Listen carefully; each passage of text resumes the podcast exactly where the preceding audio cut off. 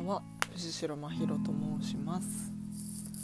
えっ、ー、と適当でごめんね第2夜なんですがもうすでに真宙は真宙は？私は。あんまこの名前慣れてないからどういう一人称とかキャラっていうのも変ですけどどういう話し口でいこうか悩んでいるところではあるんですよね。えー、そうだな。まああそう話しかけた話をまず落ち着けようか。えっ、ー、と私はですねもうすでにお家に帰ってきております。まあキロで喋るんちゃうんかいっていう話なんですけどあのですねまんまと今日あのイヤホンをねマイク付きイヤホンをね忘れてしまってお家に。まあそれに帰りに気づいたんですよ。家帰って最寄り駅着いて撮るかって思ってたタイミングで気づいて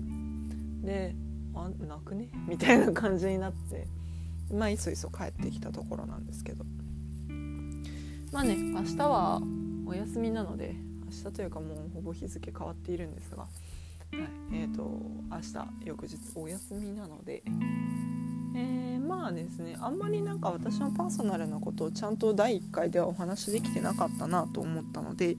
まあちょっとゆっくりめにおしゃべりをしようかなって思います。まあ、今洗濯かけてるんですがその洗濯が終わるくらいまでですかね大体。うん、目処として20分とかそんな喋んのって感じではあるんですけど多分結果20分ぐらいにはなっちゃうんじゃないかなって感じですまあどういう感じで働いているかどういう職種なのかに関してはちょっと社内規定がきついので喋らないようにしようかなと思います。でもなんか普通のオフィスレディ的な OL ではない。ちょっと特殊ですね。まあ、なんだけれどもまあその、えーと、片鱗が見えたり見えなかったりするのかな。まあ伝わしないと思うんですけど。まあそうですね。ちょっとハードめな自分で言うのも変ですけどハードめな仕事もしつつなオフィスレディになっております。で、えーと新卒です今年2018年度が1年目の OL です。でまあほぼほぼもうすぐ1年回してっていう形にはなるんですけどまあね転職したい できればただまあお金が貯まればって感じですね未だ学生時代に住んでいたアパートに住んでいたりもするのでまあそれも加味しつつできれば早めにまあ、次の更新ぐらいには引っ越せたらいいなみたいなやつですね。でまあそうですねまあ自分のやりたい仕事に転職をしたいと思いつつ自分のやりたい仕事が今のお仕事より実は月収が低いので、えーと、それを思うとまあちょっと生活水準を落とさない程度のまあそうですね。例えば、うん、まあ丸1年ぐらいはえっ、ー、とまあ持ってる貯金を12ヶ月で割ったら今の月収くらいになるんじゃないかなみたいな貯金を確保したいんですがまあそれは途方もないですね。何万くらいいるんだ？まあ転職する職種によりけりですけど大体やっぱ100万ぐらいは貯金してから転職しないとなって思っているうちに多分タイミングを逃すんだろうなって思いながら、まあ、具体的なあの数字が出るとちょっとえぐいですけどまあそんな感じですね。はい。うん。新卒。だからきついのかこの職種だからきついのかっていうのは正直今よくわからない状況にありますね。慣れてきたからいけるんじゃね？なのか。うんやっぱりこのまま働き続けるのは辛いで？なのか。まだ判断しかねているところでは正直あります。難しい。でまああと何喋ればいいの？新卒の OL さんだよ。何を喋らなきゃいけないということもないですが。うーん彼氏さんがいるよ。ですかね。ちょっと年上の彼氏さんがいるよ。結婚する気はなさそうだよ。まあね、うん、まあいろいろ事情があって。分かんないねって感じですね。であとはあそう藤代真宙は本名ではないです。第1回にこの話したっけ？忘れちゃった。本名ではないです。まあ名前に自分の本名にゆかりある名前にしたいなと思いつつまあ半々って感じですね。うん。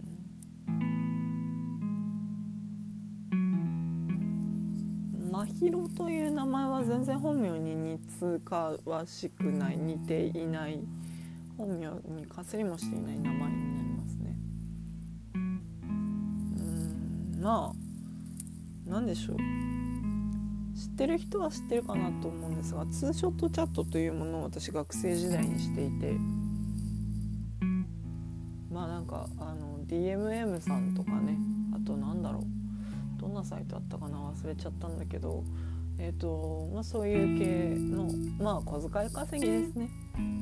ちょっと夜起きている方が強かったのでえーとまあ夜勤と称しまして、まあ、そういうようなサイトで小遣い稼ぎをしてたんですよ。まあ、なんか仲介所みたいなところを通してでだからあの入金みたいな感じじゃなくてもうその日稼げた分をポンって渡されるみたいな感じのねやっててそこのまあある種源氏名みたいな桜じゃないんだけど源氏名みたいなの真宙っていう名前だったんですよね。割とねああいうのまあうん。まあそうね言ってしまえばバーチャル風俗みたいなもんですよね。バーチャルキャバ嬢って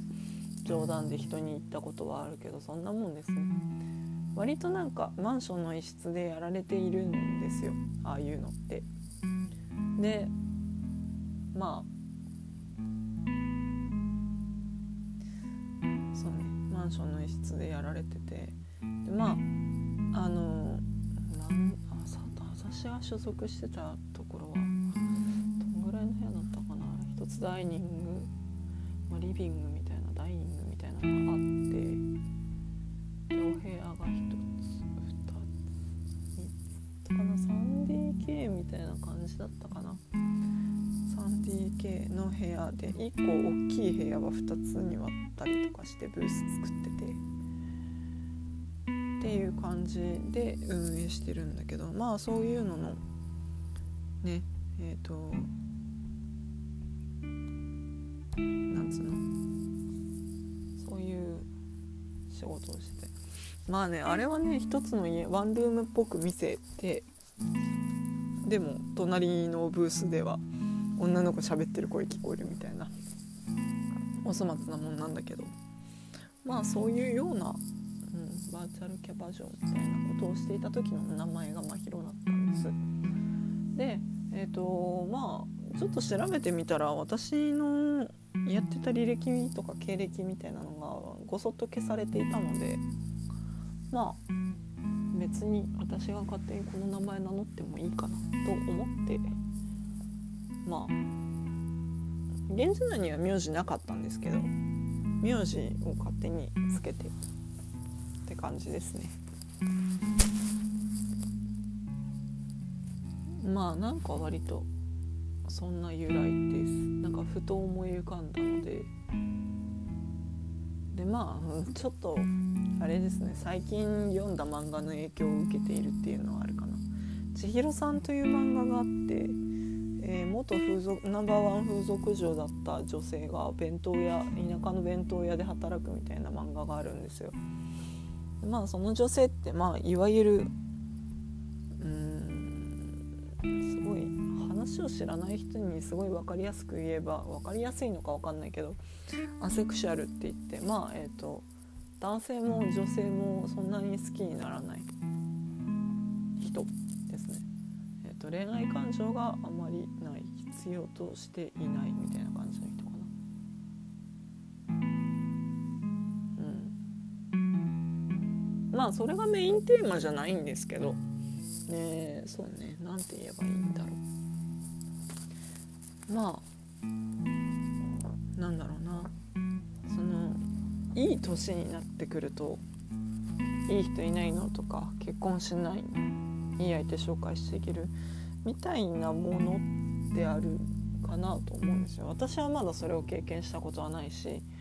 大概大概私の周囲のそういうことを進めてきそうな人にはもう彼氏いるんでって言っちゃうところはあったりしてまあ大丈夫なんですけど。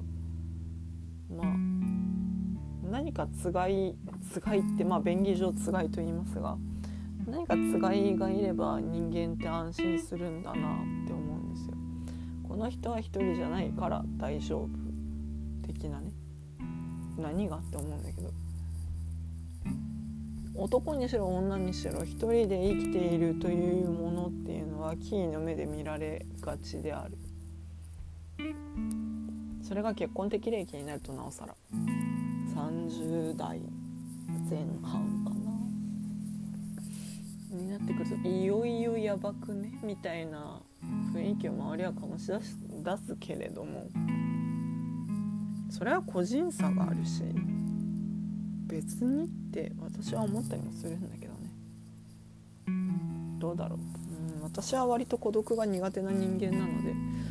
早いとこ相手を見つけて結婚したいなとは思うんですけど。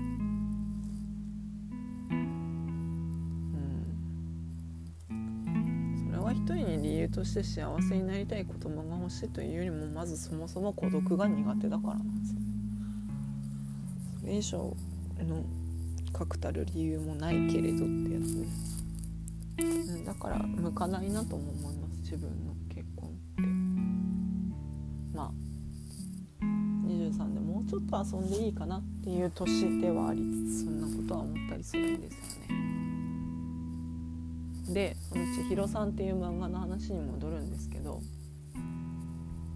まあかっこいい女の人だなって最初は思ってたんですけ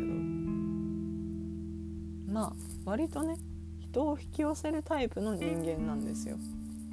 魅力的だし考えも芯が一本ある女性だし話してて面白い発想も面白いそういうような人がすごくよく集まる女性なんですけどでもそれはある種演出みたいなもんで全部虚構なんですね。で当の本人はどうかっていうとまあちょっとした孤独ガス抜きがないと辛いなっていうタイプの人こがまた。私にはないところがあるから羨ましいなと。私も一人はそんなに嫌いじゃないんですよ。孤独が辛い。なんか違うのそれって言われそうなんですけど。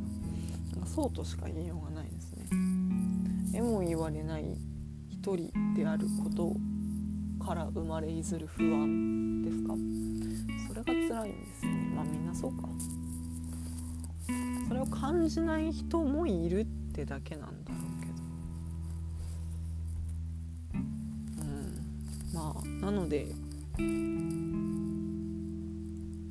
千尋さんっていう漫画を読んでておこの女性はすげえなとは思うんだけど。私にはないねそういうポイントがねっても思う。まあ何が言いたかったってまあえ、ー、とそういうそうちょっとしたセクシャルな仕事もやっていた自分というのが多分心のどこかで鼻にかけている節はあるんでしょう。かなり人から白い目で見られがちな仕事ですけどね。でも体は売ってないしたかだか自分の裸を見せただけで別に悪いことしてる気はなかったしなんだけどなんかしてたんだっていう話をまあそんなにオペラに人にしたことないですけどしてたんだっていう話をした時にやっぱり白い目で見られるんだろうなって思ったりしないんでしょうしね。それこそ別番組のポッドキャストの相方には話はしていたんですが、まあ、その時にまあ男性なんですけどそんな相方さんにはかなりの迷惑をかけたなと思って出勤前とかね精神安定のためにずっと電話つないでたりとか 夜道でそんなこともしてたりもしました。だからなんか嫌な仕事ではあったんですけどでもなんか他に何か別のものをやるっていうのもなくお手軽にちゃちゃっとおしゃべりをして稼げるという観点では楽だったのかもしれません。まあ名前に端を発して真宙という名のルーツについておしゃべりさせていただきました。なんか話尽きてきた感があるので今日はこの辺にしておきます。では。藤代真宙がお送りしました。